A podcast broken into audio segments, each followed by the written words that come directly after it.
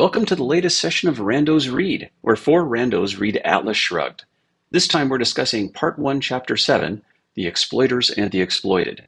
We open with a bit of a side discussion of a screen adaptation of the book and the nature of rights before jumping in on the main discussion. I didn't even bother to watch them. Nothing I saw or heard about them suggested that they would have any significant value to offer. And I was I was quite confident that they would only get worse over time. they Um, did. the first yeah. one wasn't as bad as the subsequent ones. I Yeah, heard that it was really about holding on to the rights. They had to do something with them to keep the rights. yeah. Mm-hmm. It's the same reason Sony keeps making Spider-Man stuff. Is that Really? why that? Oh, I didn't know that. Yeah, Oh, if, that- if they go a certain amount of time without spitting out some kind of movie that makes use of the intellectual property, then it reverts to Marvel. Oh, Um, okay. So yeah, I mean, there's multiple reasons why the book, you know, why I figured the movies would get worse over time. You know, one of them is just that, you know, as I think we've discussed in the actual, you know, online discussion, the book sort of starts off political and becomes ethical, and then you know gets sort of epistemological and metaphysical by the end. So the ideas get more and more abstract as you go, which is a harder and harder thing and requires a better and better grasp of what the novel is doing in order to adapt into a screenplay. Um, That would bode not well. yeah. Which which suggests that yeah, it's like you know, it's easier to write something that looks like an okay adaptation of part one than it is to write something that looks like an okay adaptation of part three. Yeah. Um, Let's see how it goes. Yeah. And the other reason I expected they would get worse uh, over time is because something that looks like a minor misstep, you know, relatively early, turns into, you know, a complete faceplant by the time you get to the end.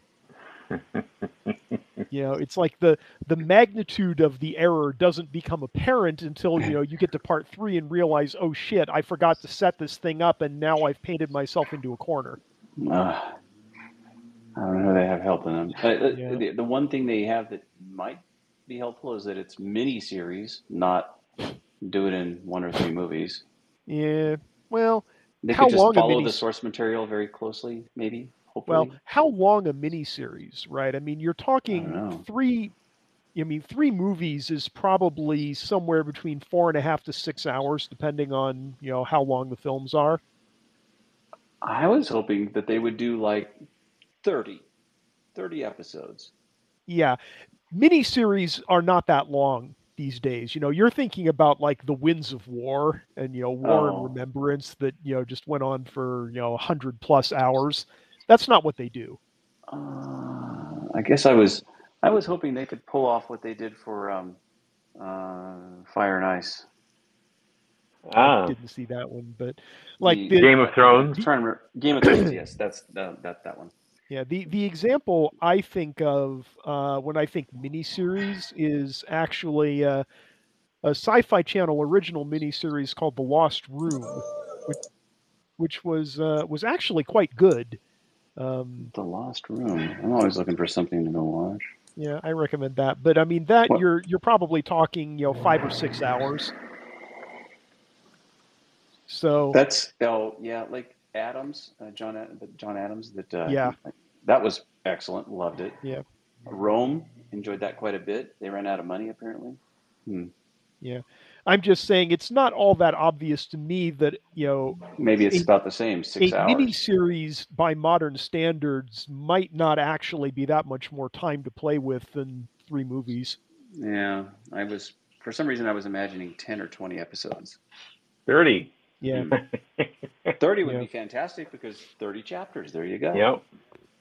yeah, you wish, but uh, I I don't see it happening. Three, and three seasons of ten. I mean, and that's asking too much, isn't it? yeah, well, and as I said before, even if they had the budget to do something like that, I don't trust the people the Daily Wire is going to get to do the screenplay to actually capture what's truly important about the spine of the uh, the story. Yeah, Yeah. they will. Yeah. there is a standard they're way. very theistic there. well, it's not even just the that I'm afraid they'd inject theism. They may well have enough integrity. A little bit of not to neocon splash in there too. Well, the the thing is that there's a standard way in which the conservatives who like Atlas Shrugged, you know, they only allow themselves to understand the story to a certain depth. Yeah, You that's know- how I met my first Christian objectivist. And I was like, blah, blah, blah, blah, what? Yeah. yeah, it it was. I think what you're just describing there, where he uh, enjoyed and understood it on the political level down just a little ways, but didn't get too close to that ethics or anything Yeah. beyond. Or I mean, he you know, they they like the the intransigent principled character of the ethics.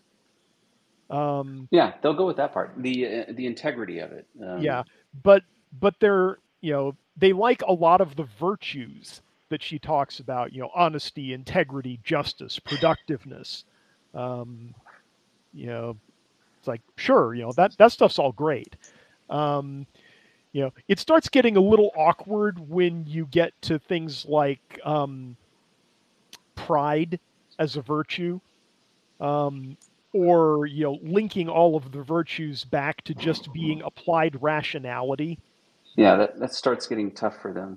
Yeah. Um, um you know but The, plus, uh, it- the complete- that means their understanding of each one is a little uh, is off. They, Is they off won't go bit, that yeah. deeply into it. the the complete um you know rejection of you know altruism in you know every form and variant as a morality of literal death you know not too comfortable about that Yeah. um, you know the um you know the full frontal assault on self-sacrifice you know they get weaselly about that Yeah, I think the one I'm close to, he just kind of glosses over that. yeah La And- la la, and then gets to the next part he likes. Yep. And then, you know, God help you if you start getting into, you know, the details of an epistemology of reason, the rejection of the arbitrary, um, you know, and the metaphysics. And, yeah, and a metaphysics where it's not dictated by anybody's whim, supernatural or not. Yeah. Mhm. Yep. And it's like they're gone. Oh, one of the techniques I think that the conservatives use is, you know, that allows them to misunderstand Atlas the way they do is they insist on using sort of conventional forms of concepts rather than um, you know the Randian understanding of them. This is how they can you know misconstrue the virtues. You know they look at you know honesty, integrity, um, you know independence. Uh, you know and they say yeah those are great virtues. You know but if you ask them well what do the what do those virtues mean? You'll It's, you know it's not quite what we mean. why you know why why are they why are they true why are they, they the correct virtues and you'll get an explanation that's much more conventional than randian Yeah. But Uh, I've never gotten a much better answer than, well, it's what God told us to do. That's what Mhm. makes it right. That's what makes it good. And yeah, sure, it seems to work out because, you know, he's super wise and I'm doing what he says. See that capital Yeah, L Lord. you you need you need that consciousness out there that decided for you so you don't Yeah. have to and it's even worse with rights. It's like uh, rights are given to us by God. It's like, well, what does that mean exactly to be given to you by? I mean, we, we have a nice Yeah. way to describe what these are and why we yeah talk what about what exactly yeah i mean is it rights stuff that's injected into you? Well- is it you know what is that? well i mean here's the question what is the genus of a right I think that would be a gift from God of some kind. Yeah. Well, but I mean that that's an For them. interesting question to ask them. It's like, what's Yeah, the what kind of genus of, a right? What what's the broader category of which it is a member? I, I, to me, rights and permissions are opposites, but I think they think of them as permissions, supernatural permissions, maybe. I don't Well, know. It's like I, I said, try it's asking harder sometime because Well, usually an- they just can't go there. yeah. I mean, it's an interesting question. Um, you know, ask it of the um, you know the leftists, if you know on the rare occasions when they use right language, like you know the right to an abortion. Oh, they're absolutely. They they think that these are permissions granted by government and or society. I don't even think No, they. it's permissions. it's not. It's, not a permission. Um, Really? It's an obligation Maybe an enti- sorry, imposed on the rest of society It's for your behalf.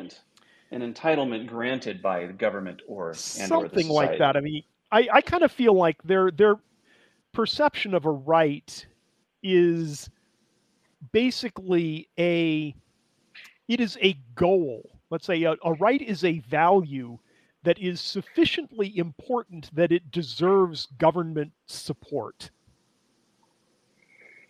Yeah, that's pretty good. I, I was Um, focused mainly on the source of it. It's like, yeah, it's not from our inherent nature, uh, the facts of reality. It's, Well- it's it's a societal thing. It's a Well, people you know- thing. It's it's it's man-made. Well, the definition that I'm going with But here I- I of a with you. right is actually one that I think is shared by the political left and the conservatives. Um, where they differ is on the question of what makes a value important or what makes something a value at all.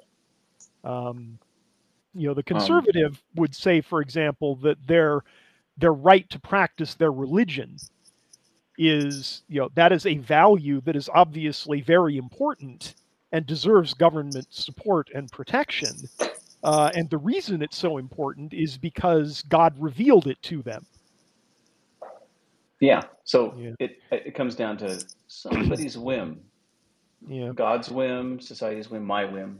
Whatever yeah it's just something that's so important to me that the government should have my back on this Mhm. um, you know whereas you know just to loop this around you know from the objectivist perspective i would argue that the uh, the genus of you know right is probably something like moral principle Yeah, it is. Or yeah, um, a moral, probably something like a moral principle, principle uh, sanctioning uh, our, our action. yeah. Well I think rand's definition like is you know you know a, a moral principle sanctioning the individual's freedom of action in a social context. Yeah, something like that Yeah. and when you ask what's a moral principle, it's like, well, it's a recognition of this kind of fundamental fact yeah. that relates and- to us living. well and that entire approach just completely short circuits the whole rights are a gift from god thing because it's like are moral principles a gift from god I don't even know what that means. What- well, what they, does they that also mean? think Yeah. they think What- the yeah, of what would that even from God mean? too. So it's like, well, I don't even know how that works. Uh, This makes Yeah. no sense. it, it's like you know are all moral principles a gift from god or is being a gift from god a distinguishing characteristic of a right I, think, I don't think they're thinking about it. I think they're No. repeating words they were given by their pastor or something. yeah pretty much but that's um you know that's the So- fun of asking asking the question it's like yeah i'm going to go all socrates on your ass and ask you if you actually understand what the you know the words that you're using you know when you I haven't tried that for a couple decades with my brother. It would probably go differently now. I should probably try that again. Yeah. Well it i think it might also be He's a good egg. You know interesting to try just because it's not obviously an attack or a criticism. No, it's just like, what, what do you think these things are? let's just explore these concepts. I want to know what they mean to you because you know when i try to understand a concept you know and you know make it you know something that i can use and and think about and and really really know what i mean you know i ask myself questions like what's the genus of this? How does it relate to other concepts? Um you know Yeah, then I- what's the differentia and yeah, I actually think the genus question is surprisingly important because a lot of people seem to jump past the genus and go straight to the differentia. Which that's less helpful. You need to know the sort of thing it is. Yeah. I mean, I think this is one of the reasons why people misuse the uh, the concept of fascism is because they equate fascism with its differentia while ignoring the genus. What do you think their differentia is? You know, one of them I think is racism. Oh, like a, a, a, racist or nationalist uh, Yeah, kind of thing. um, you know. flavor of socialism.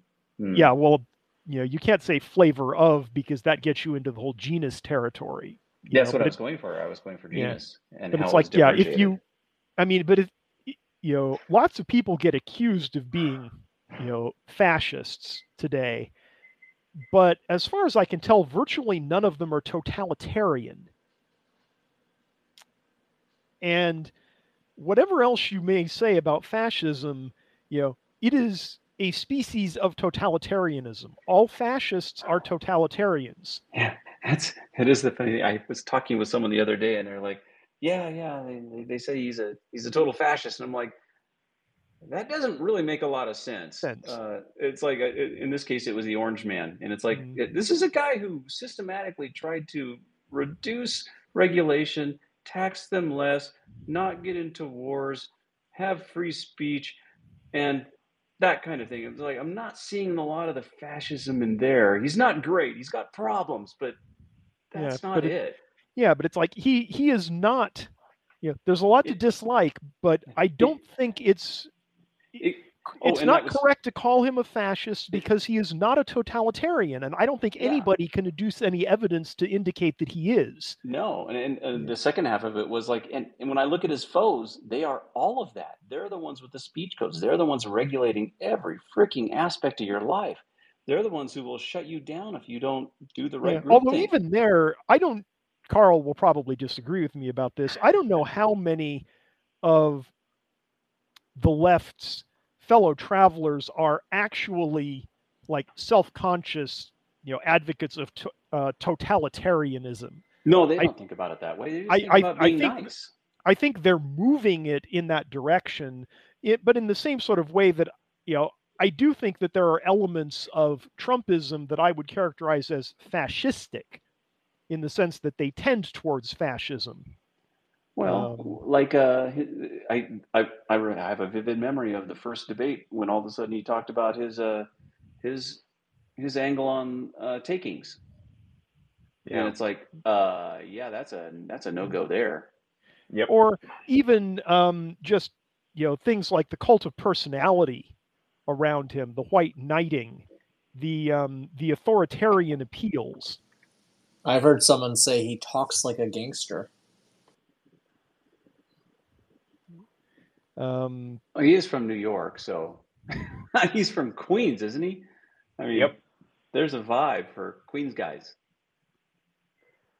Well, and, and the thing about like it is, is that uh, um, even even even for being from a wealthy family, he, as far as New Yorkers are concerned, he was born on the wrong side of the tracks.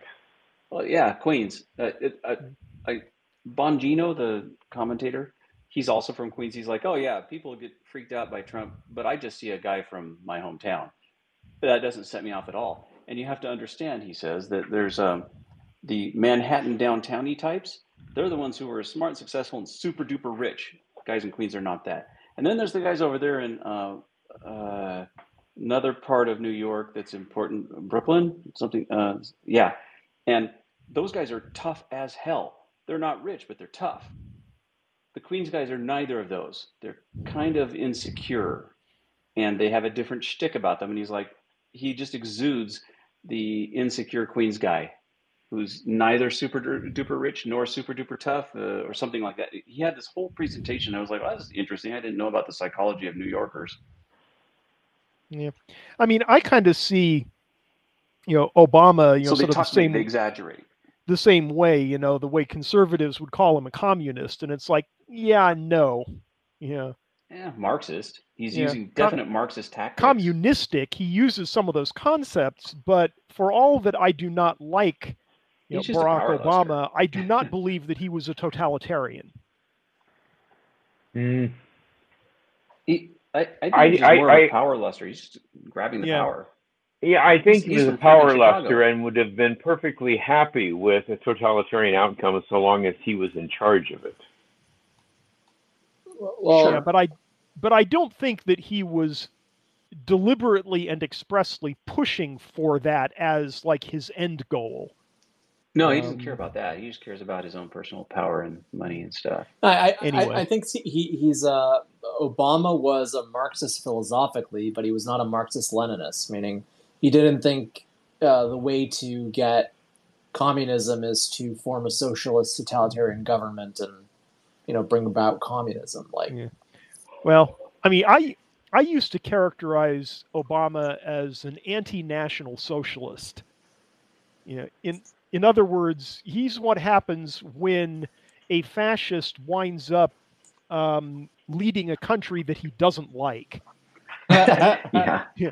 that's that's actually fitting. you know, because the um, you know the historical examples of fascism were all you know ardent you know lovers and advocates of whatever nation they happened to be from. You know, Mussolini was fanatically pro Italy, Hitler And- fanatically pro German. So, an anti-American fascist. Interesting, but it fits. Oh, absolutely. Huh. Uh, Anyway. so we have this book we could talk about. We do. The cool thing is that we've been talking about Atlas Shrugged for an awful lot of this so far. So I'm thinking I'm going to keep a bunch of that, but we don't have the neat intro. Hmm. You might have to do some editing. Yeah, so just imagine an intro happened sometime in the past with the four randos read. And uh, here at 30 minutes in, we can start talking about literally the book. Oh, no pun intended. Ha. Literally the book. Yeah, I know. You guys are just going to go to town on that. All right. So we're on chapter seven the exploiters and the exploited. Um, in the four sections, we've got section one where, bless you, eh, while in Colorado overseeing work on the Rio Norte line, Dagny uh, meets with Ellis and Hank. In section two, Jim and Dagny uh, drive to a meeting in, uh, of the New York Business Council, and Dagny refuses to debate uh, Scudder. She ends up in a slum diner. Section three, Dr. Po- Potter of the State Science Institute attempts to persuade, talking like a gangster, Rearden to withdraw his metal from the market. Hank tells him to pound sand. Section four, Dagny attempts to convince uh, Mr. Mowen to continue producing switches made of Rearden metal despite the public outcry. Eddie tells Dagny about the State Science Institute's statement regarding Rearden metal, and that's the chapter. So now I'm going to rewind so we can. That's not the chapter. What? Uh, I don't There's a lot any. more that happens beyond that. Hold on, hold on, hold on. Uh, oh, yeah, sorry, my bad. Next section, Dagny. Yeah, you're right. Uh, Diana broke chapters uh, in her own book. Uh, Dagny Taggart meets with Stadler, Dr. Robert Stadler, in an attempt to persuade him to repudiate the uh, State Science Institute's statement against Rearden metal. Then uh, Dagny finds Jim hiding from the public over the furor of, uh, around Rearden metal at the family estate. She tells him of her plan to As one complete their does. yeah, she's like, here's how we're going to get this done.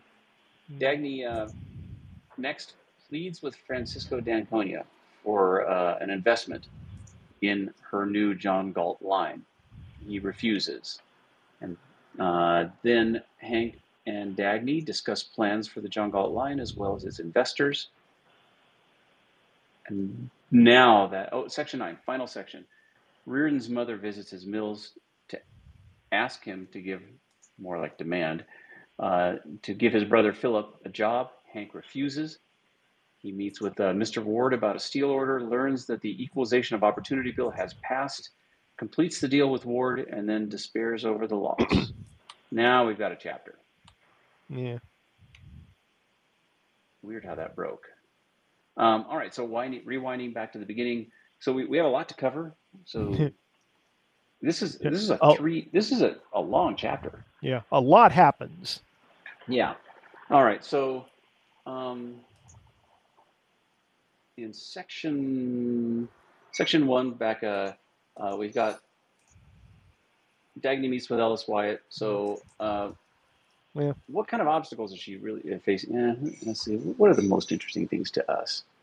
Well, Hey, you, you got you Oh, know go ahead. you've, well you you've got Ben Nealy you know marking out his position as a particular archetype Mystics of Muscle. yes, it was. Um, we have um, we have a couple of the uh, I, speak of Marxism. Um, here we have his uh, muscular production view. You can make anything with muscle. That's what it takes. Yeah. Well, it's it's interesting there because you know the the kernel of truth, you know that you um, have in in that worldview is the fact that values are um, you know require a an existential expression you know if it's just in your head you know that's a dream mm-hmm. you know and so you know there's a sense in which you know you can make the argument that you know muscles you know physical action in the world you know is an absolutely necessary component of value creation you know to Yeah. build anything in the But- world He was Um, going a little beyond that, though. Well, and that's the thing, you know, you, you identify the kernel of truth, but then you see where they're trying to go with it because it's one thing to say that value pursuit requires action in the world, um, you know, which, given the nature of our bodies, basically does involve using muscles, um, and the idea that that's all it takes. Yeah. I think I think it's that latter part that is defining Nealy. Is Yeah. that that's all it takes. Yeah. It just it screamed labor theory of value to me when, when Yes. it came out of his mouth. Yeah. Yeah. Although I mean, I Um, think it's it's a bit broader than that, but I think, but yes, you know, and you know, you'll want to contrast Nealy with the um the guy that Dagny uh, talks to in the diner later in the chapter. Yeah. Um, again, taking us to an interesting spot, uh, another archetype in the same vein. Mm. Uh, I'm trying to remember exactly what he was saying, but I, I was thinking um, along the lines you're Yeah. talking about. Yeah. Well, I mean, you you read his stuff, and to me, you know, that guy in the diner, and I'm sure we'll get there in due course. Um, He looked trained. Well, but the thing is that by conventional standards, he would be viewed as the anti Nealy. Right? Uh, yes, You but not Nealy, still not acceptable. Nealy is the guy who says, you know, all it takes to to build anything, to create, you know, anything of value in the world is muscle. And the guy in the diner is, um, you know, true things of true value are not created by muscle and material effort. They are spiritual. They're guided by the mind, by morality, by virtue. And they have nothing whatsoever to do you know, in effect with muscle, with material action. Yeah. That's all, you know, inner spring mattresses. That's that's got no uh, no value significance whatsoever. Um, yeah, and you know, interestingly, the the two of them are in a in a way in agreement in that they both agree that you know creating uh, what they think of as material values is a fundamentally mindless activity. You know, it's just that Nealy thinks you should do that, and the guy in the diner thinks you know there's no point. Yeah. Or conversely, Nealy doesn't see anything beyond that, and the guy in the diner thinks he does. Um, the the mm, the way the guy in the diner articulated it, I thought he was some kind of um, failed philosophy student somewhere. He, he he was he sounded trained. He was too complete and clear in his answer. I don't remember anything else about him though. Well, maybe we'll maybe there. he makes an appearance later. I don't know. Uh, doubtful. I mean, Rand likes to toss these little, uh, you know, side characters who exemplify certain kinds of philosophical or ideological archetypes, you know, into the story. Yeah. All mind, all all all body, no mind. All mind, no body. Yeah, that kind of thing. Yeah, the spiritual and the material. Yes. All right. So uh, here's a side question. Why did Hank lie to Dagny about flying back to New York? He did not want to be in close quarters with her. Because he just can't control himself and his base instincts. Okay. Yeah, I mean, I uh, kind of um, interpreted it as him maintaining a rigid separation between his work life. Private and- George and Work George. yeah, but, but, So- but Yeah, Yeah, between his- a different manner meeting her in real life after the party. It was like yeah, just uh, between his his work life and his private life, right? I mean, Rearden, um, you know, seems to view his work life, you know, in effect as you know, you know, this is his man cave, right? It, it it's his escape into, you know, a world that makes sense to him. So notice the Um, contrast. Uh, when Philip wanted money from him, he was happy to write a check, a big check. Mm. But when they wanted him to give Philip a job in his plant, he was like, F to the no. hmm Absolutely different answers. Yeah, he does not. Um, he does not want to allow his work life to be contaminated by anything from outside. And when Dagny asked if he could give her a lift, that in effect was friendship. Hmm. And I think you know he he puts that on sort of that that's like a personal value, you know, rather than a, a work or a productive value. Um, you know, it's it's like if I, I, I think if Dagny had had a work related project that she wanted to collaborate with him on the plane flight, you know, like Can if we they were- study these plans while we're yeah, like if they were working together, you know, on plans or something like that, that he probably would have been like, hell yeah. Oh, that's interesting. Hmm. Okay.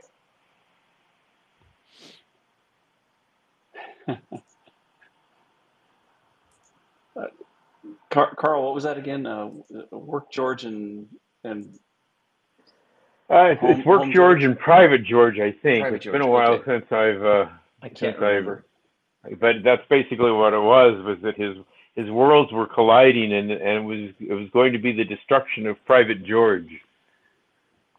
Yeah. So yeah, there was a little uh, tinge of that too. Yeah, Okay. come, uh, you're killing Private George. So, um, how about the scene where uh, Dagny was asking Francisco for money? Ooh, One, it was peculiar. Oh, yeah, sorry, I'm hopping around because it's Yeah, a big chapter, and I, I've gone to the course level questions. We're going to jump around if that's okay.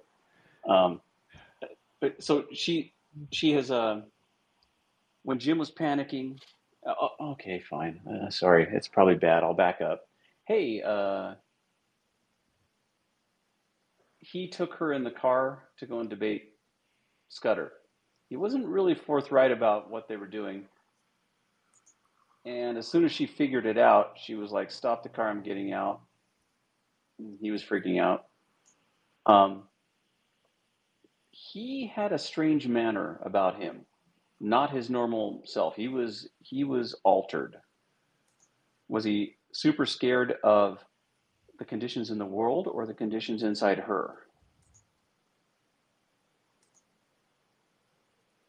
Like pressure from the board, wondering what she's going to do. Are you still committed to this?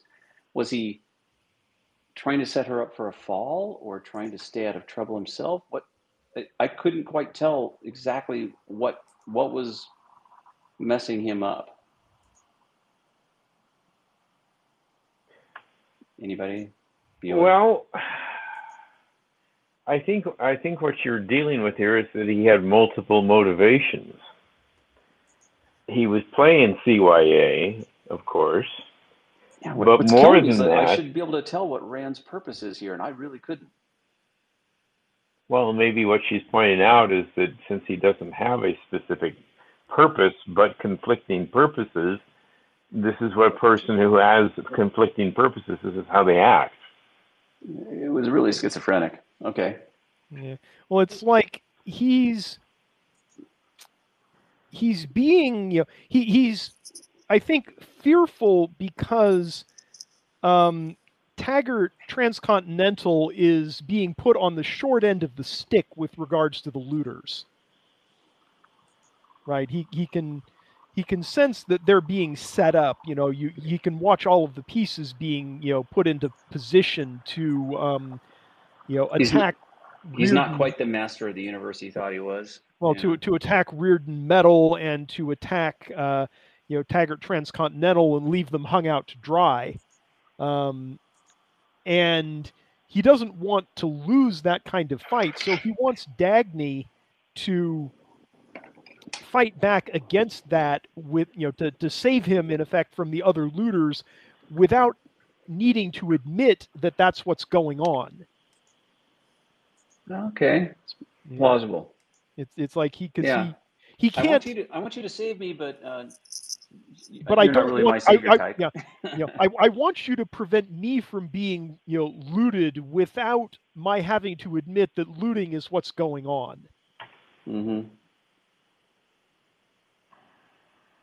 Yeah. I also, you know, have to say that um, uh, I uh, I got a kick out of um, you know Jim Taggart's um, you know being you know so vitriolically offended by Dan Conway not wanting to take a profit. yeah. Isn't he a businessman? Shouldn't he be after the money? I can't believe he wouldn't sell me his rails after we forced him out of the business. Yeah. In place. That was because that was the Yeah. best deal. Well, right? it's- we wouldn't have just to that- tear it up. We just take it over. Yeah. Well, it's that condemnation again. I mean, it, it's exactly like um, you know a, a writ small version of Francisco and the San Sebastian mines.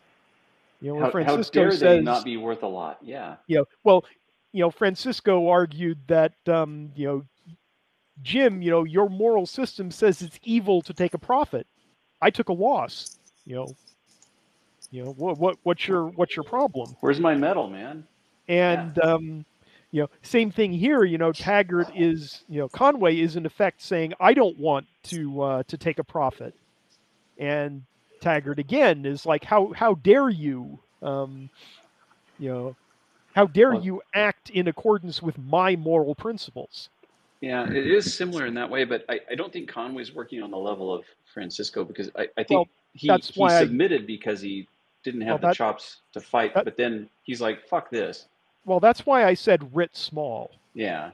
right? It's the same. It's the same phenomenon, um, uh, just on a, a, a mu- much smaller scale.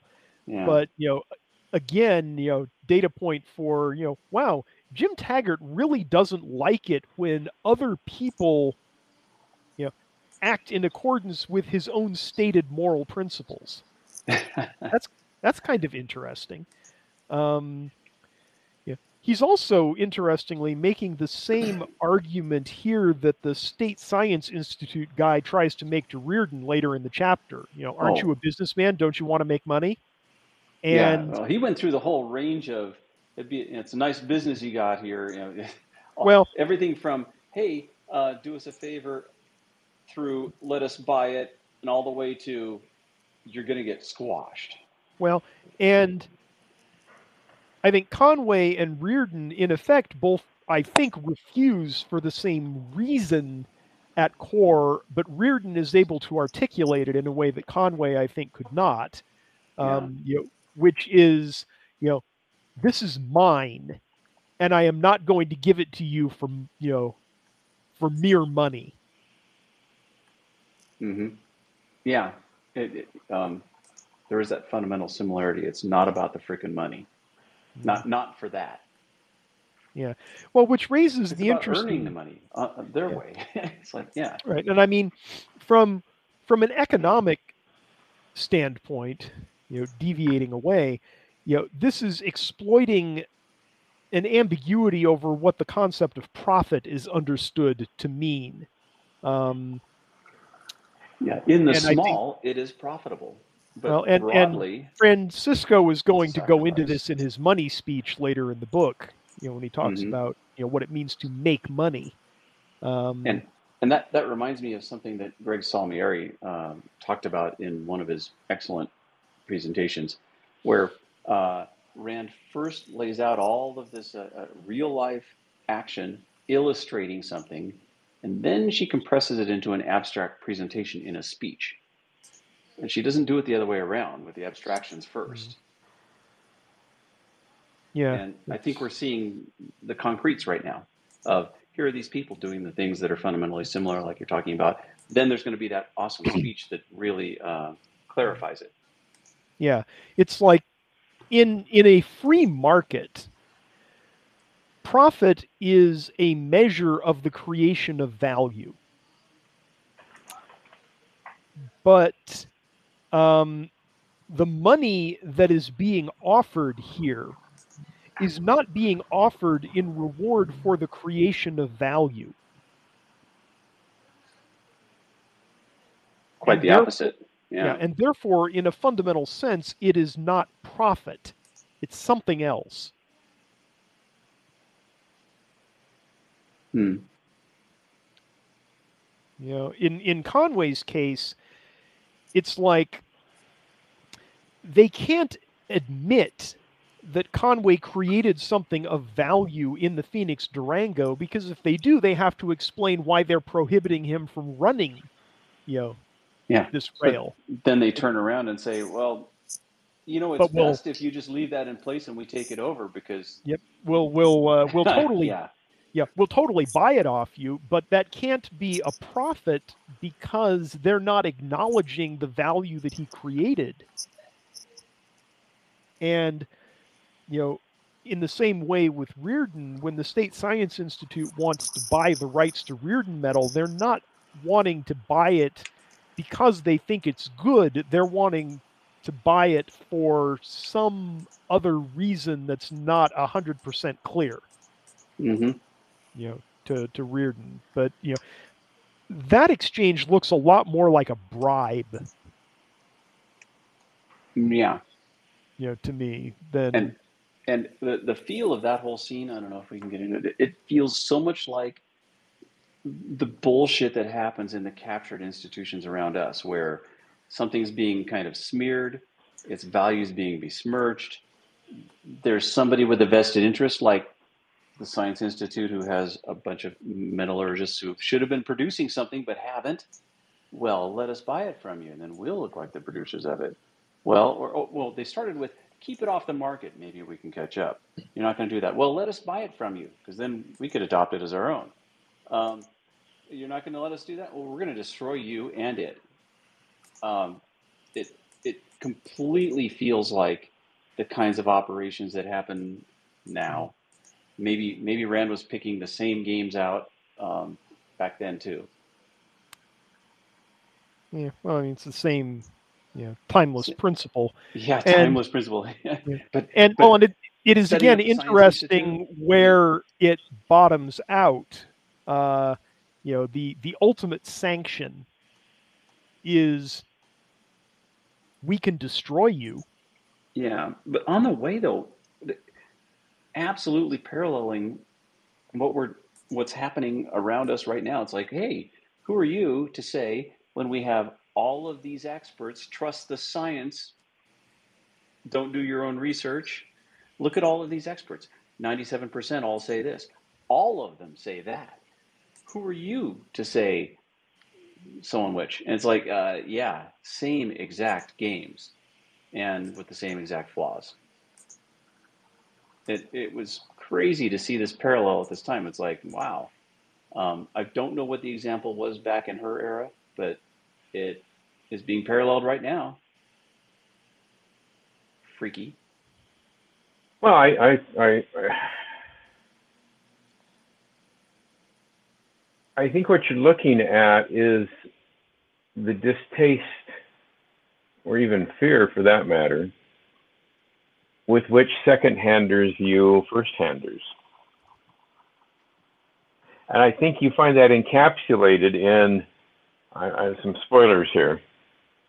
Later on, when Jim Taggart is melting down, not his final meltdown, but he's melting down. We'll make the bastard stand still. We'll finally make the bastard stand still. Too much change. Yeah. Mhm. And I think that a lot of the, I mean, I guess to a certain degree, everybody is secondhand in this sense. We can't be experts on everything. But it's not second-handed to use experts properly. Yeah. But the difference between people who have to use folks who are not uh, okay, the people the difference between people who have to use other people's knowledge in a first-handed manner versus that of a second-handed manner is that if you're doing it first-handed, you're more or less judging their judgment to the degree possible within your area, within your level of expertise. hmm And- and I, well, and I would also add to that that you are judging, you know, in a first-handed way, um, not only sort of the substantive content of what they are presenting inside and in, integrating that into your own context, but also you have reasons why you think their expert judgment is good. Yeah. I, am It- it- judging. it's like why, you know, why this expert and not that one. Yeah, I, I'm judging their output, their method, uh, how well they deal with uh, uh, surprises, how well they can communicate, all Possibly of their-. You possibly their track record. Yeah, yeah, right? that's like part of the output. is yeah. I mean, this is one of uh, you know Alex Epstein's points about you know climate intellectuals is you know you shouldn't be amnesiac yeah. about you know these people have been making predictions for you know over half a century yeah, now. 50 years, You know, and and they've What- been abysmally wrong. yeah. What what's their actual track record? You know, how how good have their prophecies, you know, and projections And, been? and the ones that that have only just appeared on the scene, they're they're not calling out the ones who've been abysmally wrong either. Yeah. They're on board with them, so it's like, well, that's a black mark on you too. Mm. Well, and you can look at it and say, you know, are the new, you know, intellectuals doing something that's methodologically different from the, you know, the older ones who don't have a good track record? Turns out, no, But I mean, that's a, a fair question. absolutely, Um, yeah. So, but, yeah, that's You know, what the a first-handed use of an expert looks like. And yeah, the that's different than use of an are you to expert is is more like, you know, you know, everybody, you know, says this guy knows what he's talking about. You know, the best model seems like a consultant. You hire a consultant, you you select them, you monitor them, you use them. Uh, that's what I want as a consultant, not somebody to tell me uh, to uh, to rule over me, but somebody to inform me and convince me. Well, and, and, and that's kind of going back to your point earlier, uh, Greg, in regard to uh, Rand's more or less prescient uh, presentation of what we saw here in the last three or four years. It is hilarious. I, I'm sorry, it just the parallels were so damn strong. Well, and I, I think the reason they're so strong is that the motivation remains the same. Motivation is the control of other people. Because in a lot of ways, the second hander's lifeline is control of other people. It's a little sad that the same methods that worked a half a century ago are still in operation just as strong today. Well, human psychology doesn't change because human nature doesn't change. Yeah, Um, I would like to think though that we can, um, uh, like, we have better firmware, right? We, we can we can learn better concepts, better uh, Well, methods, do better we? habits. Well, Well, we because try. your do, your do we your in fir- general? yeah, I mean your you know your firmware gets loaded by you know to a large extent what you are taught by the culture that you grow up in. You know, Yeah. the culture's gotten worse. Why would you expect people to have better firmware? Uh, no, um, I just, hope springs eternal. Some of us slip through the cracks, like us. we we are Well- not of our general culture. We are very different. No, that's true. And, and, and, and if, in, if, in the if- world, but not of the world. Thank you, Kyle. okay, well played, sir. Well played. Actually got the reference. Um, I think Rand actually made a similar allusion in one of her statements. Uh, I, I can't quite put my finger on it, but I when I first time when I first read it, I went, "Oh, Matthew, okay." but uh,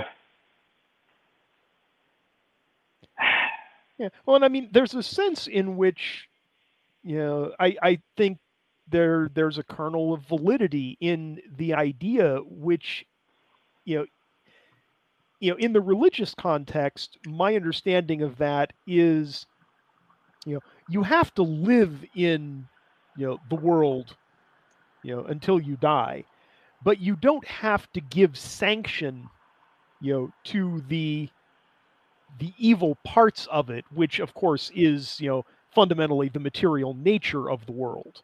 Right, and that Right. yeah, that's a that's a that's uh, that's a correct reading at least from my Christian upbringing. So yeah, that's correct. Yeah. And Rand, you know, makes a very similar point, you know, with sanction being the unifying element. You know, you live in a world that's populated by people, some of whom are, you know, good and moral. You know, they reason, they create value, they trade, they wish to live peacefully, you know, with others. And there are people who are evil, you know, who are moochers, who are looters, who are parasites. Yeah, and you want to live your life in cooperation and association with the former you know and the latter are in effect just cluttering up the world. And you do not give them sanction for the evil that they do well, and that's. Do you remember about a year ago when uh, apparently the, uh, uh, the, the the media conglomerates realized that uh, it's not that they knew that they'd gone too far; it's that they'd gone too far, but not far enough, and they knew they weren't going to get away with it. And so there was this brief moment where they were asking for a COVID amnesty. You remember that? Mm-hmm. Oh, um, yeah can't The- we all just move on from the COVID can't we all just move on? It's like, no, uh, you No. forgive someone until they've said sorry for real. Yeah. My Until bad. and, and until You you've didn't say my acknowledged bad yet. Yeah. And I, I think I think the reason for that is that it's not that they didn't realize they it's not that they didn't realize that their plea for amnesty was invalid. They, I think they knew full well that it was bullshit. But I think it was one last attempt, and if you notice, a lot of what they tried to do was which I found particularly unconvincing, is they tried to invoke Christian forgiveness. And I'm sitting there going, you don't believe in Christian forgiveness. Yeah. Don't And it doesn't don't work lay that that anyway. bullshit on me. You know, but that's what they, that's that's how they were that's how they were framing it. And it's interesting to see there, there are still, you know, unlike John Campbell from the UK, who started out as a huge proponent of of the mRNA vaccines and then came to be one of their greatest detractors because he started looking at the numbers and and and and changed his tune, as it were, uh, in in the face of the evidence. You have any number of, and I hate to use this term because I don't think they are, medical professionals. I mean, frankly, medical professionals they're a dead breed. The best I'm going to offer the vast majority of them is that they're now technicians. well because why don't you why, do, why don't you call them medically credentialed Hmm. Well, that's probably a good There you idea. go. That is um, accurate. but they still want the prestige that comes with being deemed a professional, even though they don't do any of the things that distinguished them. That distinguish when we talk about a professional, there's a particular uh, ethic of behavior that goes along with that that they are not displaying. Here's the fun thing. Like Kyle and I, if he's anything like me, we are not credentialed, but we are professional.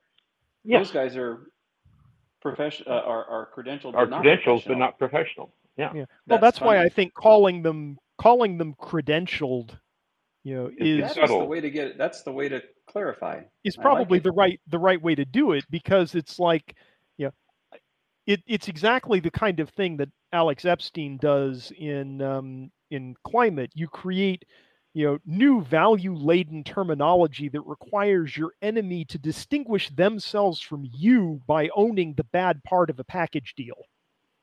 Yeah, you guys get the credential. Cool. Where'd that come from? Oh, your friends in the state. Fine. Yeah. Well, and it's like because the the point is you just you call them the medically credentialed, and if they object and want to be called medically professional, you know, you say, well, what's the difference? and then then they have to then they have to make explicit what they've been what they've been living on implicitly, at least in terms of their pseudo self esteem. Well, what's fun Mhm. about this is that Yeah. Kyle has And- and- removed credentials from the category of professional. It's like, oh well, you can you can specify that you're credentialed and professional, but I'm focusing on the professional part. Yeah, Yeah. that's what I mean by by you know teasing apart the package deal, I like it. right? Because what you have are you have people, you know, they use professional as a package deal, combining um, being having a certain credential with a certain sort of quality methodology of thought and action and Yeah, standard it's like being behavior. certified. Someone who was certified. Yeah, really? By whom? and Yeah.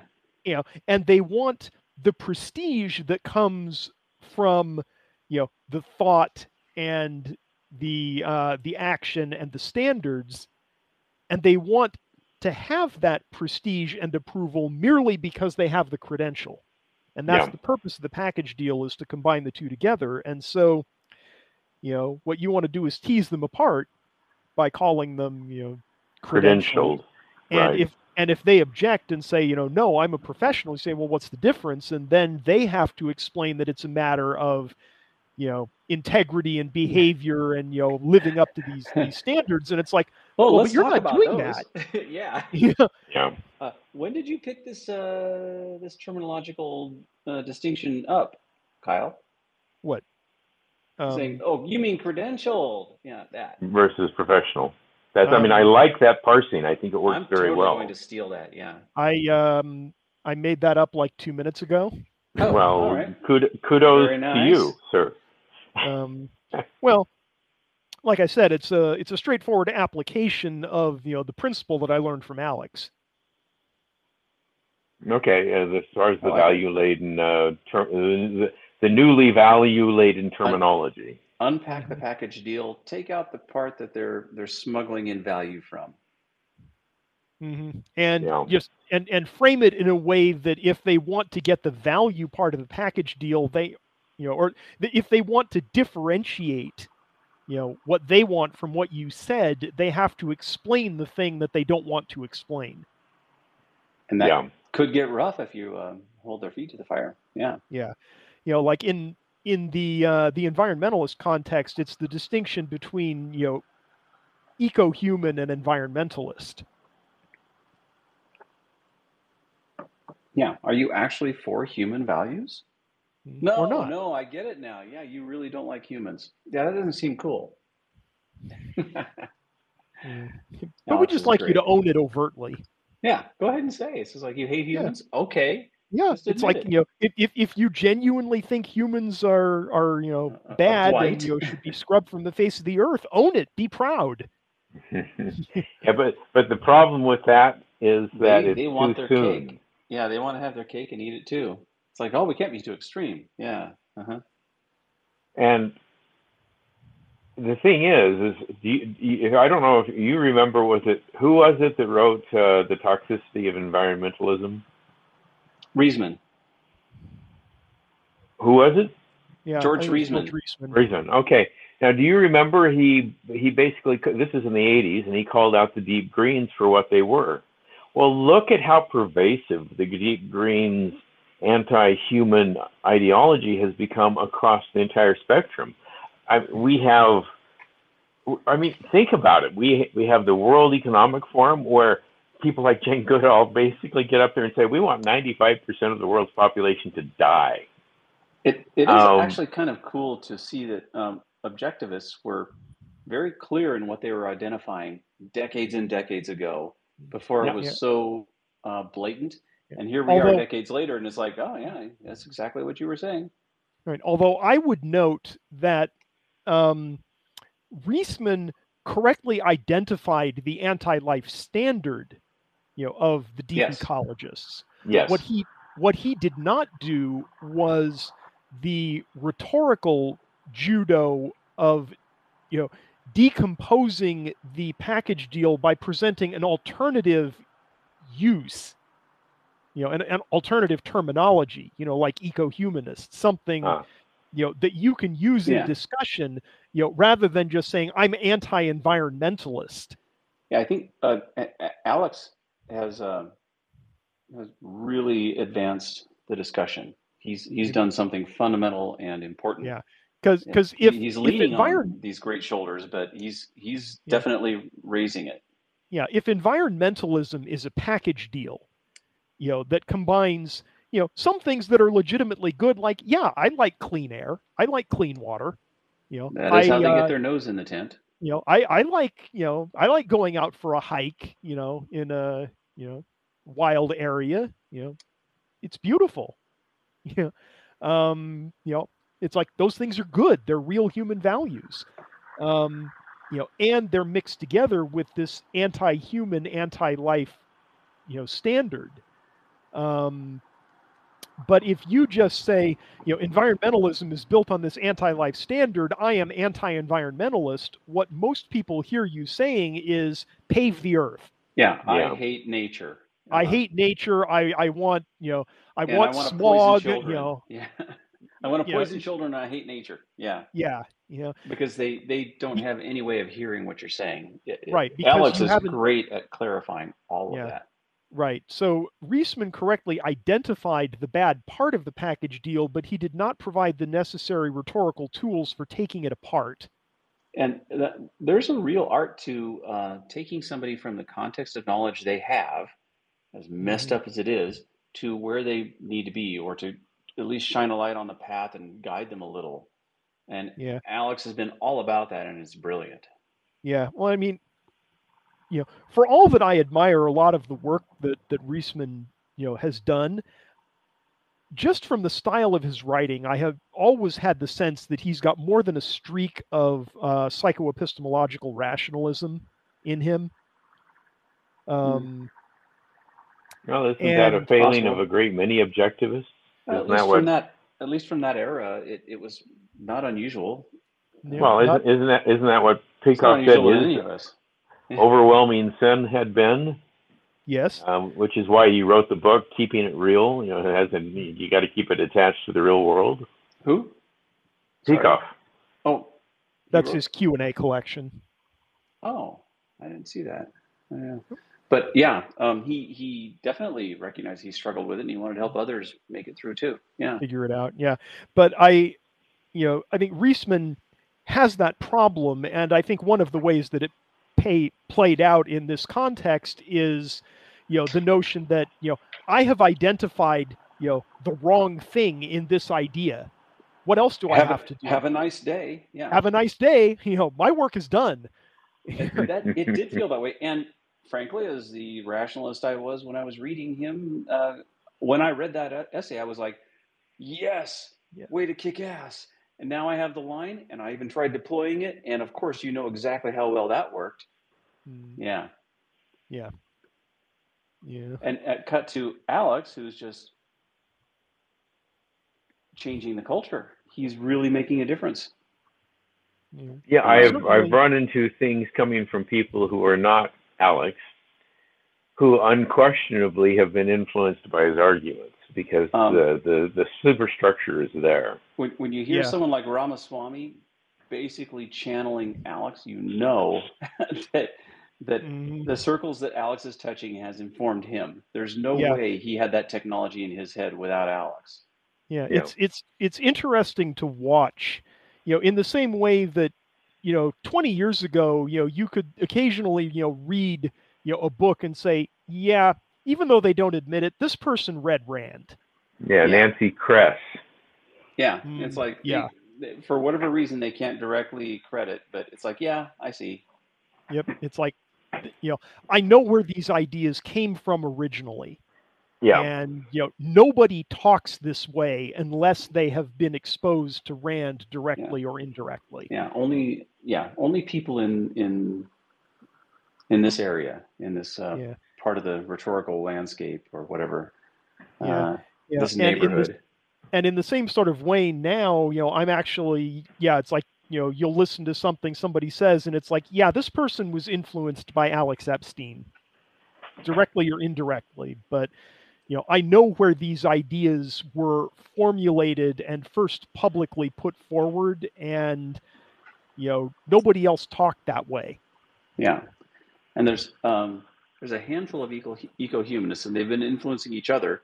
But I think uh, uh, like Shellenberger and um, uh, the uh, the Economist one, uh, Bjorn Lomborg. Lomborg, yes, both of them fantastic. But um, Epstein is uh, is more fundamental, and I, I do think he's affected them because they all read each other's books and review them, that kind of thing.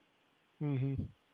and and then of course he has his own outreach through now he's hitting the politicians in their groups and he's got the uh, the talking points website Yeah. it's great I mean, he's clearly, you know, you know, he's got staffers who are writing. You know, it's like that RNC energy resolution was oh my Yeah. god that was almost that was like ninety percent, Alex. him. yeah Yeah, they they didn't contradict anything they copied much of it's like it, this is pure alex um, so yeah actually i was curious whether he even helped them edit it but he didn't need to because his talking points he probably has a presentation or two that they could just take those and edit them into it and if he's like yeah go go nuts they would yeah if they had a talented uh, staffer Yeah. Well, and in some ways, that I think is you know a little bit more significant because you know these things don't actually get written by the elected politicians; they get elected by the staffers that they uh, they hire. Yeah. Written, yes. written by by those people. so there's a staffer who likes alex yeah, probably more than one. which is wonderful. I don't even know what's whose staff that came from. I can't remember, but it was like, oh, okay, well, there's some inroads there. Yeah. Mm. Well, and what that says to me is that you know you've got staffers in the you know Republican Party now who are you know aware of Alex, who like his you know work and his arguments, consider him credible. because they just want to win. They Yeah, they don't and they don't give a rip. They just want to win, and uh, and they will take his winning stuff. Yeah, I'm assuming that they're they're standard yeah, my politician my types. yeah, Maybe my point being ideological. that you know if I'm correct that in effect there are people like that, Yeah, you know, then you know they're going to continue acting like the kind of people that they are. which I welcome. Like Mm, they don't need to be perfect. Just Yeah. this is a dramatic difference from two decades ago. Oh my God. So I'll take it. All right. So So we had a book. yeah, this this whole book thing. Um, did, did you guys pick out why the State Science Institute wants Rearden Metal off the market Well, yeah, because or the rights? they they can't admit that. Okay, so let's This let's go back to uncredentialed rube. Oh wait. yeah. Well, it, it, it, it's basically a, a, a kind of a refutation of Eisenhower's research uh, uh, university complex. If you remember in his uh, in, in his uh, farewell address, where he gave us most famously the warning against the uh, uh, the industrial, uh, the military industrial complex, but he also had in there what would happen when you had the academics in charge of everything Yeah, here we are. and and so and which is you know he was correct about that but what what's going on here is that rand through rand through reagan's invention excuse me rearden's invention is subverting that narrative Hmm? You have one. You have an. See, one of the things that Eisenhower said was that you're going to have such such numbers on one side that the individual inventor tinkering in his lab will not be able to compete. Well, Rearden was able to compete, and and if you think about it, there's a there's a more subtle Yeah, e- epistemological army of point here. academics with a with a with a mountain of money. Yeah, he, he did it on his own. Yeah, Yeah. but but see, there's there's another thing here, and we've talked about this in another context before. Uh, you can't have collectivism at any level without eventually epistemologically dumbing down the people indulging in it, and that's what we see at at work here. Is that you've got the collective state science institute, and and and you could certainly draw analogies from that presentation to the various uh, government uh, private sector complexes that we have today. And and what do we get out of these places? Well, uh, when they're not when they're not um, When they're not just- being racist pieces of shit. Um, yeah. well, and, and some of the stuff they're doing. I mean, it's a mixed system. I mean, don't get me wrong.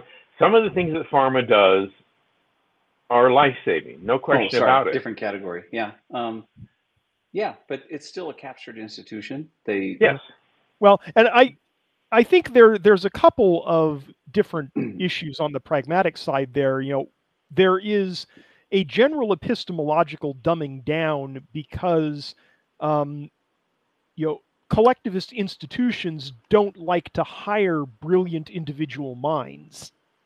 Um, you know, because they're they're ideologically opposed to that, and frankly, the brilliant individual minds wouldn't want to go and work in that environment Right. um, you know, generally. Um, there is also the economic fact that precisely because something like the State Science Institute has decoupled um, science from the dollar, or more broadly, science from the market, hmm it's going to suffer the same kind of productive problems with the allocation of productive resources that happen to any you know entity in you know when it is severed from the market right? It's it's the Misesian economic calculation problem. Yeah. how exactly is the State Science Institute, which could be researching anything, how are they supposed to decide which areas of research are going to create the greatest value? Yeah, they don't. They just go with the what the politicians tell them to. Yeah. Yeah, Rearden, because he's producing a product for sale on the open market, to the extent that that market is free, the profit that he makes from it is his measure that he has actually created value and the profit that he can rationally expect to make from it on the basis of prior market transactions is his rational foundation for saying you know if i make an alloy that is stronger than steel and lighter than steel and cheaper than steel then i will be able to sell it to the people in the marketplace who are currently buying steel. You know and i know how much they'll be willing to pay me for it and therefore i know that this is a valuable investment in time and resources for me to make. The state science institute can't do any of that. And mm-hmm. as a result their productive resources will always be fundamentally misallocated. Yep. Yeah. Yep. They might get something right every now and then It's- by it's like- accident. Yeah, they can be luck. brilliant. They can do science really well. They have lots of funding, lots of brain power, but they don't have but the amount of yeah, the amount of waste and misdirection will be colossal. yeah, lots of malinvestment, I guess you could say in the in the broad sense. Yeah. Now, all that said, I think there's another aspect to what's going on in the book other than the purely practical um, explanation that Stadler gives uh, when Yeah. talk to him, because Stadler's talking about the pragmatics by and large. It's, you know, we have this State Science Institute, which is, in his mind, you know, this valuable institution, the last bastion of science, you know, in the world and we can't allow it to be you know overshadowed by you know this industrialist you know it's like he makes us look bad we'll lose our funding. It'll be a disaster. Mm-hmm. right? But i think there's also a moral philosophical element to what's going on there which is that the uh, the pressure that's being brought onto Rearden to, in effect, withdraw Rearden metal uh, from the market after the SSI has, you know, made its pronouncement. They want Rearden to act in a way that gives them intellectual credibility. They want Rearden to treat them as though they are genuine scientists looking at the facts of reality and Yeah. Drawing conclusions. Treat us as the authorities we are. And Treat us as like- intellectual authorities. And he's like, um, no, I got my own judgment. I'm okay. Yeah. And that I think is the deeper philosophical conflict is that, you know, the SSI wants and needs philosophically to be treated as intellectual authorities. And Rearden doesn't give them that. Yeah. Yeah. So, and, and I, I agree. It's um, it did seem like it was both of those. We we need to be the pinnacle, the respected, treated that way, and we can't have this upstart inventing something amazing that we've had more brains and more more funding and haven't done. So you need to delay, give us time. You need to give it to us. You we will destroy it, whatever, Mm, something. Well, if you think about it, that's the Yeah. that's the that's the analogous position to the modern position today of follow the science. Not not not look at the science and determine for yourself the truth or falsity thereof, Uh. but follow the science in an authoritarian Yeah, sense. and in, in Alex's way of saying it's like that, they're they're the um, uh, I can't remember the term for the the ones who popularize it, um, the, the synthesizers and the promulgators. They uh, you Mhm. these are the people you should just obey is the is the current Yeah. trend. Yeah, I mean, well, another, you know, terminological tweak that occurred to me. Um, when somebody says follow the science, try correcting them to follow the scientists. Yeah. And it it turns out the people they're listening to are not the scientists; it's the popularizers. Well, Yep. my goal in recommending that as a tweak is not to draw the distinction between the popularizer and the actual scientist. It is to draw a distinction between science as a methodology and the specific people that have been given a credentialed imprimatur. Oh, so you're saying the uh, I'd say the, the, sorry, the public uh, the public exponents is you're, you're saying oh so you're just uh you're uh, embracing and amplifying and saying oh yes follow the scientists. Here's our cult of personality. Let's go follow that person. Yeah, Mm-hmm. yeah. I'm and that not should make them uncomfortable.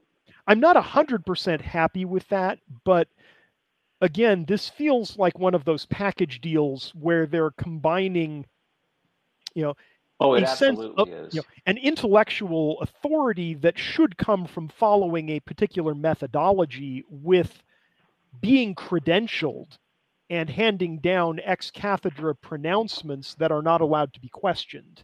yeah your instinct seems right I I'm not sure that the best way to to slice it but yes Yeah, but there there's a package deal there that needs to be sliced apart. Hmm. Okay, I'll leave that as homework for my subconscious. Mm. Uh, actually, hold on, I gotta write this down. Uh,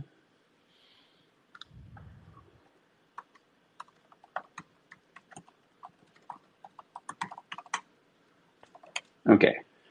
Um, okay, back to the uh, the fun questions. Um. Yeah, that whole book thing. Um, the, the scene with with Dagny asking Francisco for funding.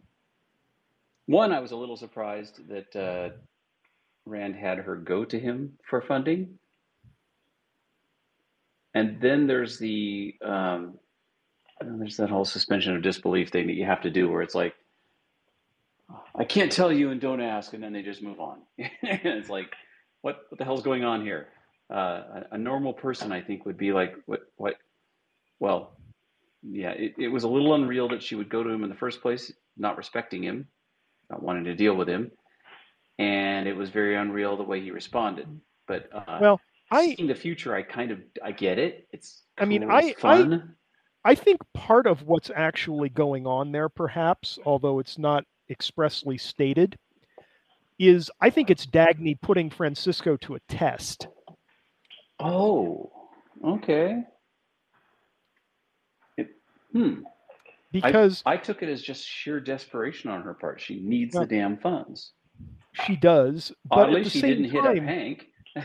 she's okay. um yeah the the hitting uh the hitting of hank will happen later yeah um the um yeah we know that dagny is of deeply mixed feelings about francisco she doesn't understand him because she sees in him a mixture of sort of two antithetic principles. You know the uh the depraved playboy who you know screws around on a lark and you know destroys millions of dollars of capital in unconsidered you know ventures you know.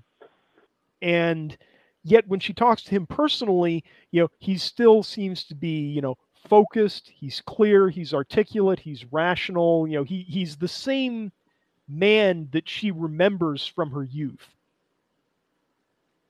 and she can't figure out how to square that circle yeah and part of her agenda there um, in that meeting, I think, is she's putting him to a test to try to figure out which of those two principles is actually dominant and which one of them is a front.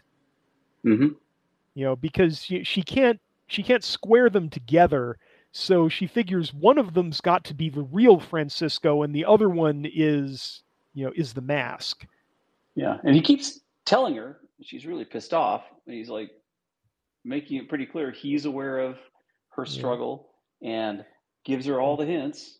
Right, but, but he's you know, and he keeps pushing her to not, you know, not make it explicit because he knows that.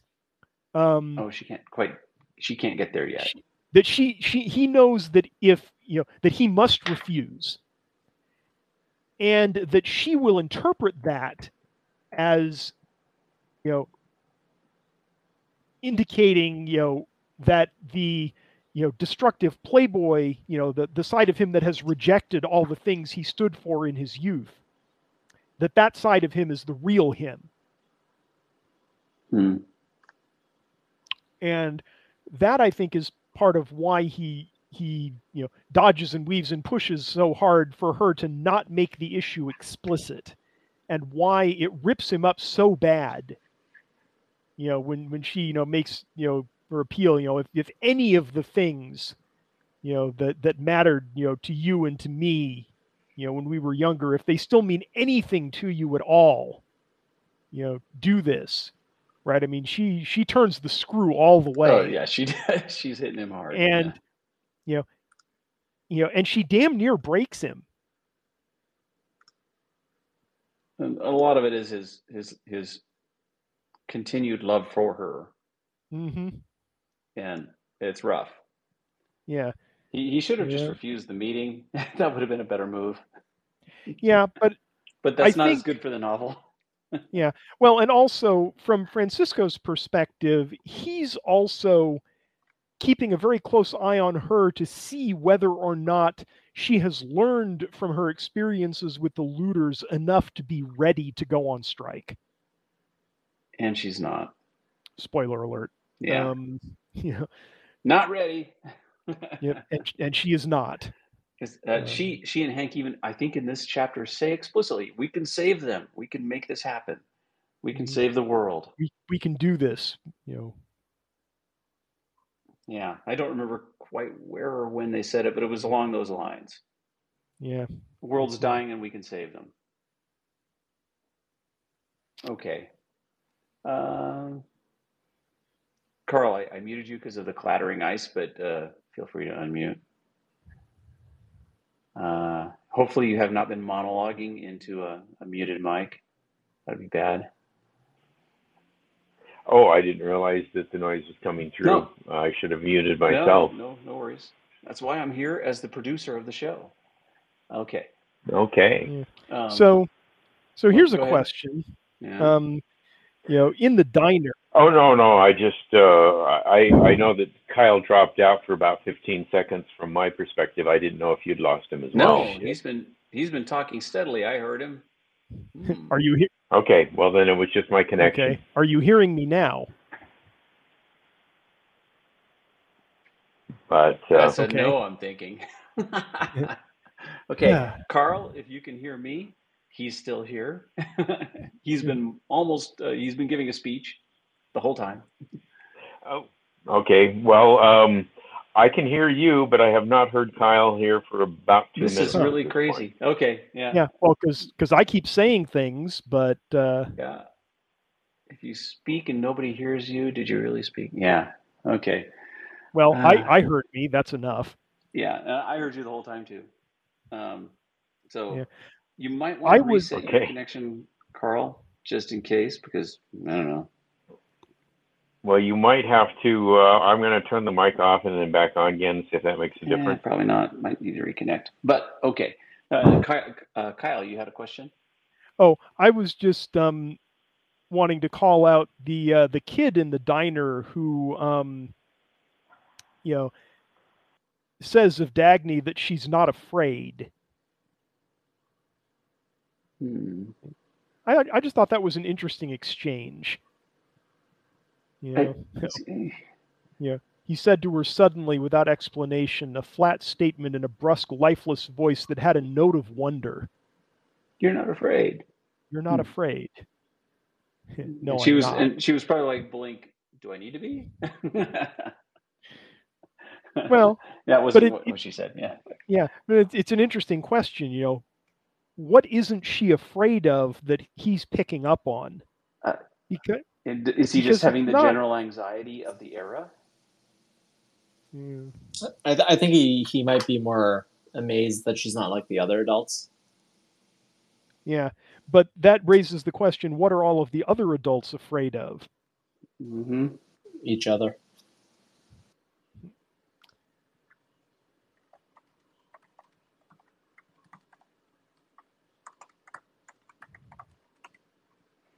Yep. Sorry, I'm dealing with Carl in the background here. Mm, Okay, let's get him upgraded. Thanks, X. So yeah, um, agreed.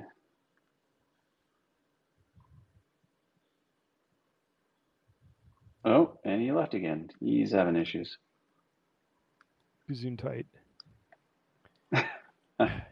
Gotta love this platform. Uh, sound quality is way better. We could try Rumble, but then we'd have to have our faces on camera. Ugh. I I'm, I have more of a face for radio, so yeah. Yeah, Okay. man. Yeah, that Dagny Francisco scene is just brutal because I, I keep Uh, thinking about rough. About what this looks like from his perspective. You know what he knows. He it had to be intolerable for him. He's missed her, loves her. She despises him, and wants something Well- from him, and he can't give it. yeah, and I mean she and she is desperate. hmm you know the the fact that she would go as far as she went to try and get you know him to aid her you know and he can't knowing what it's going to lead to her concluding about him it's like Yeah. oh you know nicely done hmm Carl, are you back? I am back and I can hear Kyle. I'm not sure. I, I had to do it three times before I could hear Kyle coming back in, so I don't know what the heck was going on with that. Should have gotten an apple. That's pretty weird. Because it's like if none of you could hear me, I that would make sense to me. It's like okay, my microphone's effed up. But if yeah, if Greg and Edward can hear me and Carl can't, that's like there's some kind of split in their network. Yeah, I think last time I monologued for a while and you guys were gone. So yeah. so what did I miss while I was gone? Uh, just one. nothing useful. Yeah. Okay. So let's see. Uh, how about uh, uh, Francisco's reaction when Dagny um, renamed it to the John Galt line? Yeah, he was He like, will. Let He's him like- come and claim it. He will. Yeah, Yeah, I, I, I love that. It's like yeah, the fun little turns of phrase that is like, unless you've read the book before, you don't get how funny it is. And it's just like, yeah, he will. uh, yeah. Well, and from Francisco's perspective, this is just something that comes out of nowhere. yeah, it- it- he was concerned at first. He's like, wait, why, what, why are you doing that? Mm-hmm. Yeah, it's like, what have you heard? Yeah, probably Yeah, real right. relief when he realizes, like, okay, you're just reacting to, you know, hating that slogan or whatever. Okay. Okay. Um, so let's see, what else do we have here? Um, we we talked about why, you know, uh, Jim wanting her to debate Scudder. And that was just messed up. Let's see. Oh, um, so Dagny goes to see Dr. Stadler, the head of the State Science Institute, which is condemned or smeared uh, Rearden metal. Mhm. But it, it was a different branch. Uh, it was kind of like the uh, we've got a mind body split here with the uh, pure science guy versus the well, you know, he keeps it running. He's kind of a second rate mm-hmm. guy, but he's really good at keeping us funded and running, and you know that's great. No, I haven't read that article that condemns your metal. I Stadler Stadler comes across as kind of an interesting character here. You know, he in some ways reminds me of Francisco in the sense that you know he appears to be a mixture, you know, of you know a you know good and bad. Hmm Um, but it's a different kind of mixture, and the bad seems worse. it, it seems like the bad is a, a growing cancer that is taking him over. That's not what I get out of Francisco. Well, maybe from the outside, others would see it that way, though. They would see it looking like he was just destroyed by the Playboy thing. Hmm. Yeah. But, you know, it's like unlike, you know, a lot of the the bad, you know, characters, you know, in the uh the story, you know, Stadler, you know, there's clearly something, you know, off base with him. I mean, there's a kind of moral cowardice here, you know, in him, but there's also something that seems genuinely admirable. Yeah, he, he is undeniably brilliant. He wanted to have this science institute to help the human race, the pitiful humans that aren't so smart. it's like, okay, all right. Um, he appreciates talent like Dagny, but uh, man, he made a deal with a bad devil, and he's not fixing it. And even when uh, uh, the part that is not morally praiseworthy is her basically rubbing his nose in what's going on, and he's oblivious. Not not he refuses to see it. He's blinking.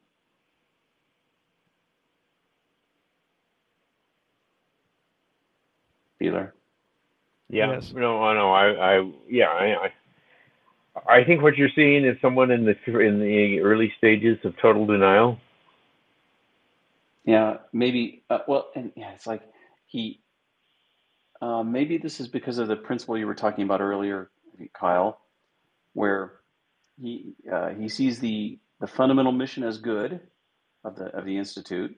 He can't let the institute be destroyed by this kind of nonsense, so he sticks up for the institute and stops her because well, we need to save humanity. So he he Hmm. his impulse is benevolent I wouldn't say it's benevolent exactly because I don't really think he's being even honest with himself. Um, you don't think he's trying to solve humanity's fundamental problems and be a good scientist? a lot of the um, the arguments that he presents have the stench of rationalization about them. Hmm. You know, to me, I mean, we'll we'll be seeing much more of Stadler over the course of the novel, and I think it's worth, Oh, okay. you know, going to be worth keeping an eye on him to see whether or not you know his motivations get recast. Okay. You know, in the in the light of later events. It has been so many decades since I read it. I don't remember any of that. So, so I, I'm, I'm barely, I'm basically meeting the guy for the first time. And it's like, okay. Um, let's see. Well, there's yeah, there's a lot we don't know about him. We uh, at this point, all we know about him is that he's the head of the State Science Institute and how that came about. Yeah. In some ways, you know, the guy reminds me a little bit of Gail Wynand from The Fountainhead. Yeah, uh, he, he has a notion in mind. He he seems to be trying for a noble end, uh, and that Well- one fateful choice to set it up to sponsor it. to- Or to I mean, not it. even that. Um, you know, it's um, you know, like like Stadler. You know, when Wynand was young, you know, he you know, in effect, looked out at people and concluded that people, you know, could not be reached by reason. People are no damn good. People are no damn good, Yeah, and but they always need like, land. Yeah, they're yeah, and and uh, here he's like, yeah, they they're benighted. Um, Mm. they can't they can't understand Right. what we're trying to show It's- them. Usually, it's it's the same it's the same evaluation of other people. Um, but they come to different conclusions about how to deal with it. Um, you know Wynand decides you know basically i'm not going to reason with them. I will you know i'll cater to them and thus gain power over them. Mhm. and then I I can use that power to protect myself. And you know, Stadler, you know, basically, you know, got the government to um, you know create a haven for him that he could flee into. yeah. Now he's trapped in. Um, mm-hmm. And now he's trapped in it, and uh, it's become a lever because anything that might destroy his haven is now something that he, you know, he has Hmm. to oppose. hmm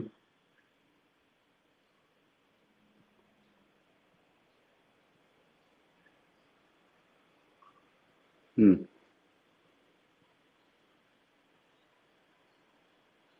Okay, so uh, I had another thread to pull on, but I can't remember it. Fine. Uh, the scene where uh, Dagny agrees to leave Taggart Transcontinental, maybe to never return. So, why is she eager to do that, and why is Jim eager to let that happen?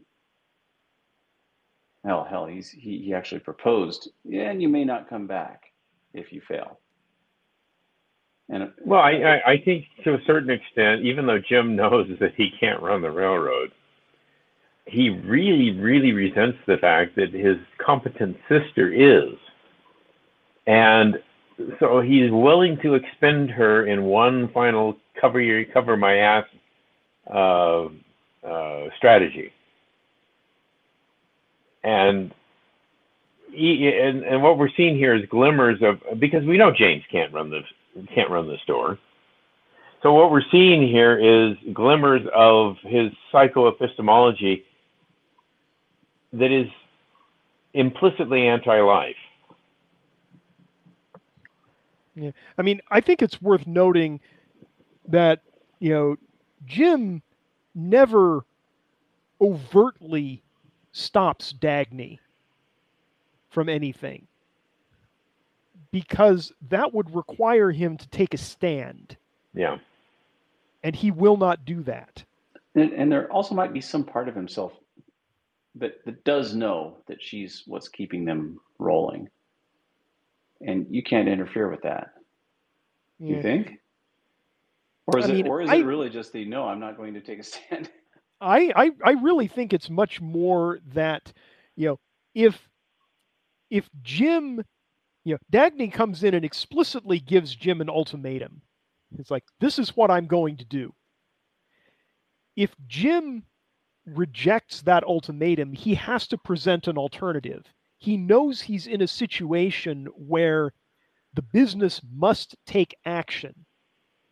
This is not something you know that can be concealed um, not something that can just be absorbed. This is a potential death blow, you know, coming at Taggart Transcontinental. Maybe it's a Hail Mary. Um, well, and for you know, when Dagny comes and says, you know, I can save the company. You know, if Jim tells her no, you know, then he is either um, putting himself in a position where he has to make a decision in order to save the company, or he has to admit to himself that he doesn't actually care whether the company lives or dies. Hmm. And that last is entirely too close to admitting to himself that he doesn't care whether he lives or dies. And he's not ready for that yet. No. no. Yeah. It's like this isn't running around drinking beer with your buddies dead. This is little bits being swept up by a janitor dead. it's it's Thanos dead. Yeah. Um, Oh wait, whoa, whoa, whoa, whoa, whoa, whoa. Um, you just quoted Buffy the Vampire Slayer, didn't you? yes, I did. Oh. I I never really watched that, so I didn't get the reference. Sorry. So it took me a uh, while. I said the Greg, "That sounds really familiar. Why does that sound so familiar?" Is there a bad guy who's basically a a, a flamethrower thrower that uh, would crispify? Not exactly. Opponents? Okay. Uh, the episode was called the Zeppo. Yes. Um, Huh. So the guy that never gets any respect saves the day and still doesn't get any get any respect. respect. Yes. but at that point, he doesn't care because he knows he saved the day. That's Yeah. funny.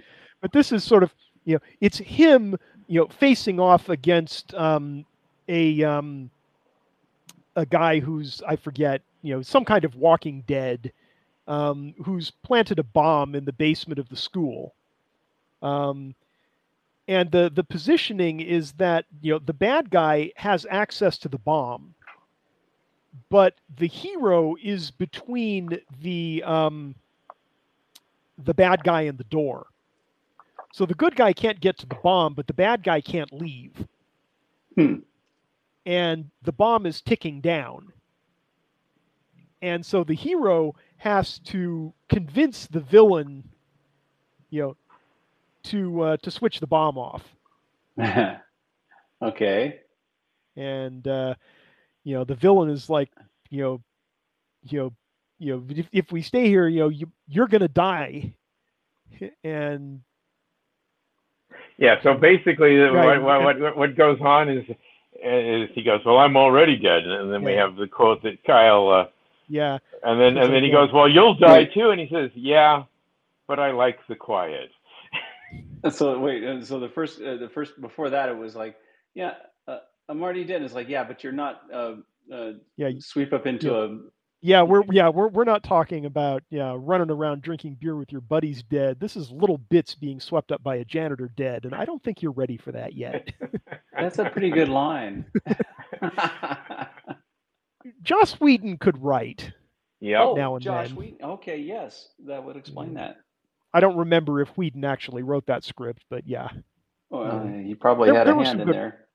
there were some good writers on that show yeah. Yeah. from time to time. And some of them uh, found their way to uh, Firefly.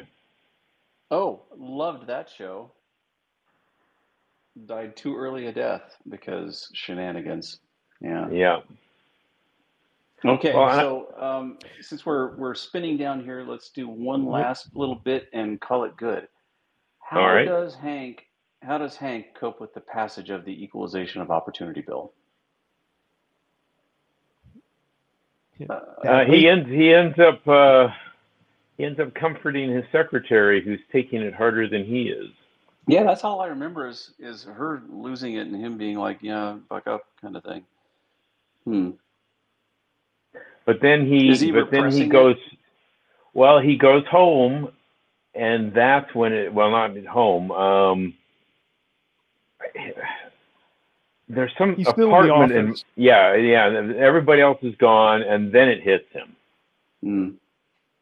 and then he remembers, if I remember correctly, and I didn't get a chance to do my homework this this time around. I remember correctly. He he remembers back to when he was working in the mines and was convinced that he couldn't take another step, but he just took a deep breath and took another step, and that's where he where he is at the at the end of the day once the Equalization of Opportunity Act is passed. Hmm. So he draws on reserves of his own history to deal with the uh, to, deal with the uh, the blow. Mm. Yeah, I want to note an interesting connection here. Um, going back to Stadler, uh, Stadler says uh, to Dagny, "You know, you are an unusual, brilliant child who has not seen enough of life to grasp the full measure of human stupidity. I've fought it all my life. I'm very tired." And then you get to you know the bit with Rearden, you know, at the end after the passage of the Equalization of Opportunity uh, bill, and um, you know he has um, you know he felt a desolate loneliness of a kind he had never known before. He thought that Gwen Ives and Mr. Ward could look to him for hope, for relief, for renewal of courage. To whom could he look for it? He too needed it for once. He wished he had a friend who could be permitted to see him suffer without pretense or protection, on whom he could lean for a moment just to say, I'm very tired, and find a moment's rest. Yes, and then what what what what friend does it? What friend pops up in his head, and what what Hmm. what psychological effect does that have on him? That's right. He thought of Francisco, which Yep. seemed premature, but okay. Yeah. But I just, the fact that the very same words were Yes. being used, That is a you know, in res- clever par- parallel. Yeah. Yeah. in response to you know an absolutely devastating infliction of human stupidity on him, hmm you know, by the state, and yet his reaction is, you know, in some ways different. Yeah. Yeah. The other the other thing I, I like about that bit is, you know, the very end of the chapter, he's doing that for Dagny and doesn't even know it. Oh yes, Oh. good point. Yeah. He just he calls her up out of the blue, you know, after he figures out the the new uh, truss, and is just, you know, completely you know dismisses the significance "That? of the Oh, equalization mind of that. Look opportunity law. this." It's like yeah, he's like, let me tell you about this thing I came up with. yeah. Yeah. That's a good point. Yeah. Yeah. Um, oh, uh, you did remind me of the that uh, one moment with Stadler where he was like, uh, "Yeah, when once I formed, uh, uh, got the Science Institute to happen, formed it. One of my three treasured students uh, condemned me, and I've never seen him since." Mm. Yeah. Yeah. I just love that. It's like Rearden just calls her up, you know, in the middle of the night. And it's like, you know, yeah. You'll never believe what I just thought of. You'll never believe what I just thought up. See, it's a Which- matter of combining a truss with an arch. It's like, what? I can't hear you. Have you caught a cold? What are you thanking me for? Wait until I explain it. well, didn't he like uh, chop the price by another factor of like two or three on top of the, the half he ar- he had already done? Was Well, like he, something- I it was think he some- said. I think he said it'll cost you a tenth. It'll cost you a tenth of what the other, and it'll last three hundred years or something like that. Yeah. I think cost you less than your cheapest culvert. Yeah. is, uh, Yeah, yeah, you know, what it's he just said. like, There's oh, no actual fantastic. number on it, but it's just, you know, it's almost a hilarious level of like lack of self awareness. all right. Uh, all right. If nothing else, And what? I guess, you know, you could say, you know, how did he, how did he deal you know, with this, you know, devastating loss, you know, in sort of the external world. I think he's trying Yeah. to ignore it. Well, he he retreated back into his own world again. hmm He went, you know, he went back to business. Yeah. Yeah. Yeah. Or or or, or didn't- technology. He didn't say, "Get me those freaking bastards on the phone. I need to try to fix this." He he didn't freak out that nobody had notified him. He didn't note it. Um, yeah, it was very passive. Yeah. Well, I mean, he goes back to business in sort of the numb, you know, kind of denial sort of way. But I'm thinking about, you know, um, you know, when he comes up with his insight into the truss, Oh yeah, he's definitely know, retreating into his comfort zone, he's retreated back into the, uh, you know, his happy place. you know, genius, you know, billionaire, sexually repressed non-philanthropist. yeah. Um, yeah. hmm Uh, mixed chapter, very long, a lot of material. Oh yeah. Yes. So are we going to do the title analysis? Oh, yeah. We should. The oppressors and the oppressed. No, Uh, this is exploiters, exploiters and and the exploited. Exploited. Exploited. Okay. And the question, of course, is uh, well, uh, the the obvious thing here is that it's a double inversion. It does. It me- do- neither term means what the run-of-the-mill definition is supposed to indicate. Yeah, it's like who's exploiting who here and Yeah. how. Who Mhm. whom? And yeah, and uh, of course we get the inversion, which adds extra extra delight. as per usual. Yes. Yeah. I mean, she Rand loves you know these moral inversions of the conventional perspective. hmm Yes, and for the most part, it does tend to just fly over people's heads. uh, especially first reading, but yeah. Well, and, and if you think about it, if you look at it to even today, you get the same terminology going on. I think one of the reasons that Rand's analysis, I mean, not analysis per se, but what she wrote rings true today is because the left really hasn't changed that much, except they've become more so. And so You her know- criticisms then become more clear, more clear today because of that uh, doubling down. Do, do you guys remember that? I, I must have told you, maybe even multiple times, the story of way back when, when I was just entering the workforce, long time ago. Uh, I was at a place in Champaign Urbana, and the tech writer was, and this was a new species of person for me. Hey, as best I can tell, a full blown communist Yep. and chatting with him one time, I, he was like, he was like talking about, oh, you know, we'd, you know, we'd have a whole paradigm shift, and there'd be a kind of a revolution, and uh, you know, the people who think like you would uh, uh, need need to be eliminated. I'm like, wait, uh, just for clarification, you're saying like uh, in this revolution or whatever, you would just kill me? You would kill me? Like, well, if I needed to, and I'm like, okay, this conversation's over.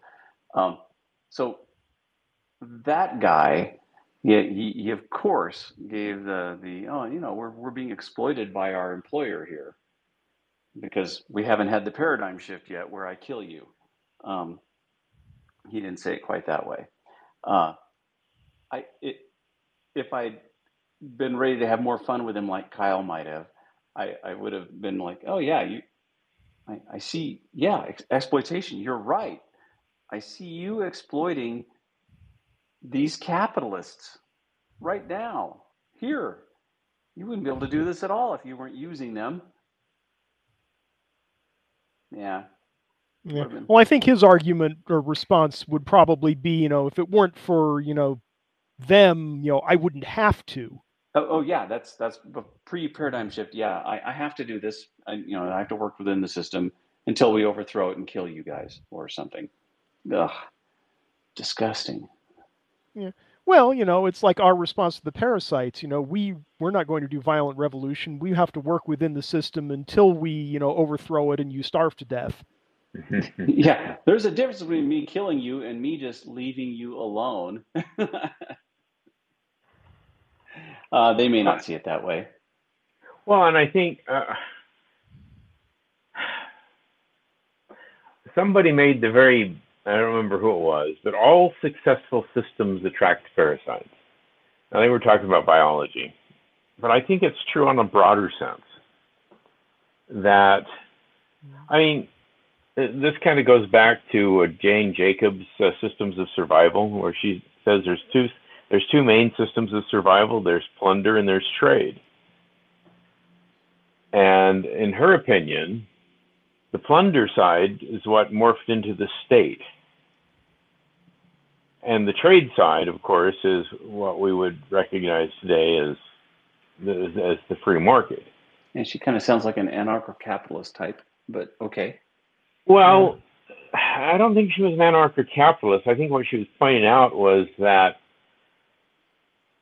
if if you look at the warrior mindset, there's a lot of uh, congruity with various state-run enterprises. And by enterprises, she was just meaning activities, not commercial activities necessarily. In fact, she was of the opinion that if you had an enterprise that had mixed the two types of survival systems, it created what she called a monstrous hybrid. Um, she put totalitarian governments and organized crime in the same bucket in, in that sense. And that uh, mindsets and ethical standards that work in the one are absolutely disastrous in the other. Yeah, it it still feels to me a little bit like there's a, a bit of a false dichotomy there, or at least uh, you know something that hasn't quite penetrated to the root. Um, it's like a, a subtle misconceptualization of, you know, the way Rand, I think, would have put, you know, the more fundamental point is that there are only two ways for men to interact with one another by reason or by force. Yeah, trade and plunder. Yes. And when men choose to interact with one another by reason and persuasion, you get production and trade. When men choose to interact with one another by force, you get totalitarianism, looting, um, yeah, you know, you know, looting and robbery, um, and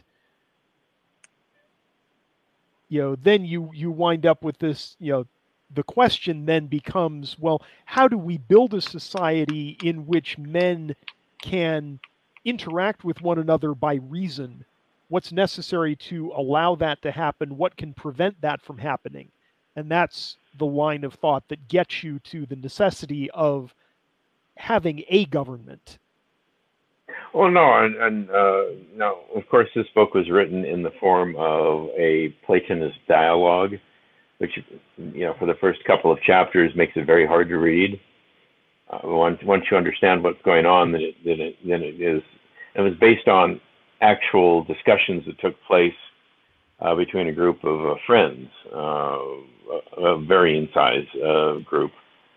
But some of the points she made were, were, very cogent. So, for instance, this is an example of why she said you can't mix the incentives because you will end up with a, well, she put it, a monstrous hybrid. Do you really want to pay policemen on the basis of productivity? Mm-hmm because how do you, how do yeah. you even define Wait, productivity? I, yeah, I, I, shouldn't be rewarding you on how many tickets you collect. That that's not that's not the good metric. Right. Yeah. Well, and I think you know my you know attempt at doing a stand-in Randian response to that would be that what you're doing here fundamentally is you're mixing up force and reason inside of you know sort of the same uh, you know institution. You're attempting to take someone whose job is wielding force and reward them as though they are engaging in persuasion and trade. Yeah. No, I- yeah, mix. that- There's that's- no way that's to a- harmonize it. Yeah, that's a good explication, I think, or or I should say, a deeper dive into the point that she was making. Uh, I, I and I wouldn't expect her to go to that level, but she. One of the reasons I find the found the book very interesting was that, in in in, great degree, she was kind of refuting the uh, anarcho uh, capitalist. She was she was more or less saying you can't take i mean she wasn't because that wasn't the point of the exercise. But she's essentially saying you cannot take market driven incentives and put them in a government uh, sanctioned uh, organization because their their goals are diametrically opposed and we've Yeah. seen any number of cases where well look at civil asset forfeiture if that isn't an example of a monstrous hybrid where you have taken uh, the notion of productivity to its extreme in a in a totally antithetical environment. Yeah. I mean, Or, I mean, well, think about, um, you know, the politicians who have the attitude, we paid all this money in order to have a powerful military. Why don't we use it? yeah, Please, let's consider insurance. You know, it's like, you know, yeah, the ideal for that is, you know, you want to have a powerful military and never use it. yeah. Yeah, like So insurance. I'm not. I'm not planning on my house being burned down. Let's But- not make it happen. I just I'm mitigating against the possibility. That's all. Yeah. You know, powerful military is a little bit like, you know, you know, fire insurance for your home that reduces the likelihood of fire when you pay more for it. yeah, which is it's kind of magical. I like it. well, it, it- maybe it's closer to the sort of insurance uh, that has to do with like a, a security system. I spend more and more on my security system. The likelihood they're even going to bother goes way down. Yeah, there's armed Yeah. guards standing around. Yeah. Well, I there's don't a want a firefight on my lawn, though. yeah. Well, there's a quip to the effect that the most expensive thing in the world is the second best military. yes, was that Heinlein that uh, employed that, or no? His was Oh. the most expensive thing in the world was a second-rate intelligence service, Hmm. and you never know how good your intelligence service is until it fails. yeah. Yikes. Mm-hmm. In any but, event, but yes, I mean, th- there are all sorts of problems with not correctly understanding the boundary between government and market, and more more generally between force and uh, reason. Yeah. Well, I, I super basic distinction that 2000 nobody recognizes. Yeah. in in 2013, the government stole. And we're not talking taxes. We're talking civil asset forfeiture. The government stole more property in that year than all of the freelance thieves put together. So Well, yeah, that kind of yeah, if you want to be a proper thug, you want to get into government. Yeah. Well, essentially, yes, that's what it comes down to. And that's one of the things that I, now he didn't explicitly endorse it, but his reply, uh, Trump's reply to that uh, Texas law enforcement officer, who was all bent out of shape because they were trying to modify the civil asset forfeiture rules in Texas so that they couldn't be so easily abused. Now, I'm of the opinion civil asset forfeiture is a dead should be a dead letter. In other words, it should not be invoked under any circumstances whatsoever. If you think you have something that is the result of a crime and you have victims involved in that crime, then you go through, you make it a conviction, and then at that point, if you want to confiscate the proceeds of that crime for uh, restitution to the victims, that I have no problem with.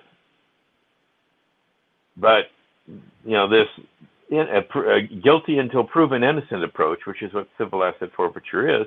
And the problem was uh, with Trump, and he's not intellectual in this regard. Well, I'm pro law enforcement. This law enforcement guy has a has a complaint, I'm going to support the law enforcement. You know, back the blue.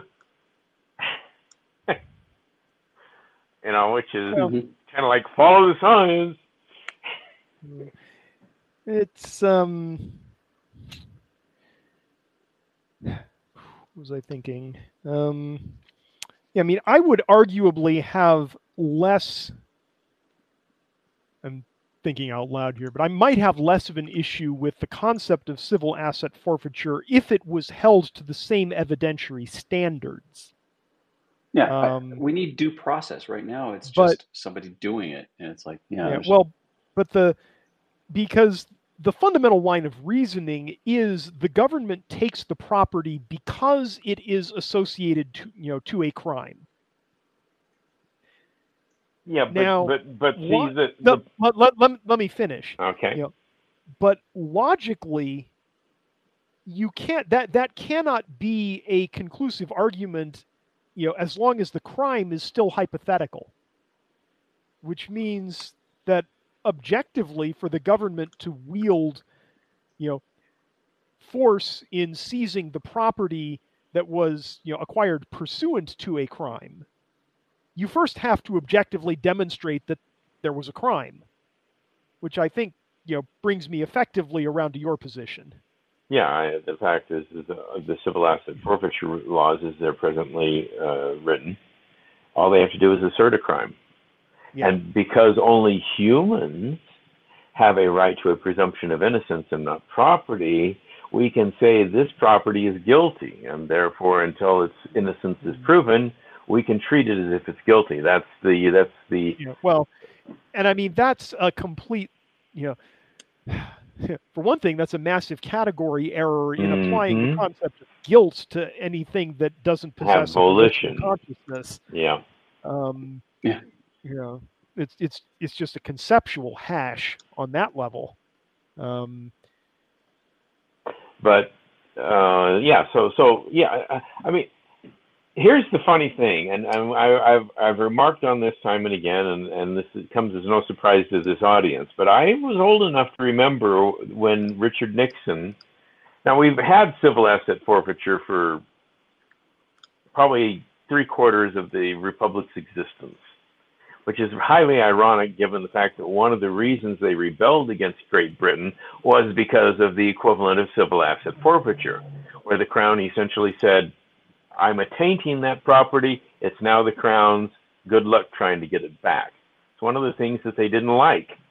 And yet, I, I think it was in the 1840s, I don't recall all the circumstances, when they started doing that crap here. But in the early 1970s, Richard Nixon said, they were going to use civil asset forfeiture, but only against drug kingpins, so that they couldn't afford the type of lawyers that allowed them to get off on a technicality. Well, civil asset forfeiture is used in over a hundred different quote criminal end quote situations, and guess, who they target? Well, they target the people that don't have the means of fighting them in the first place.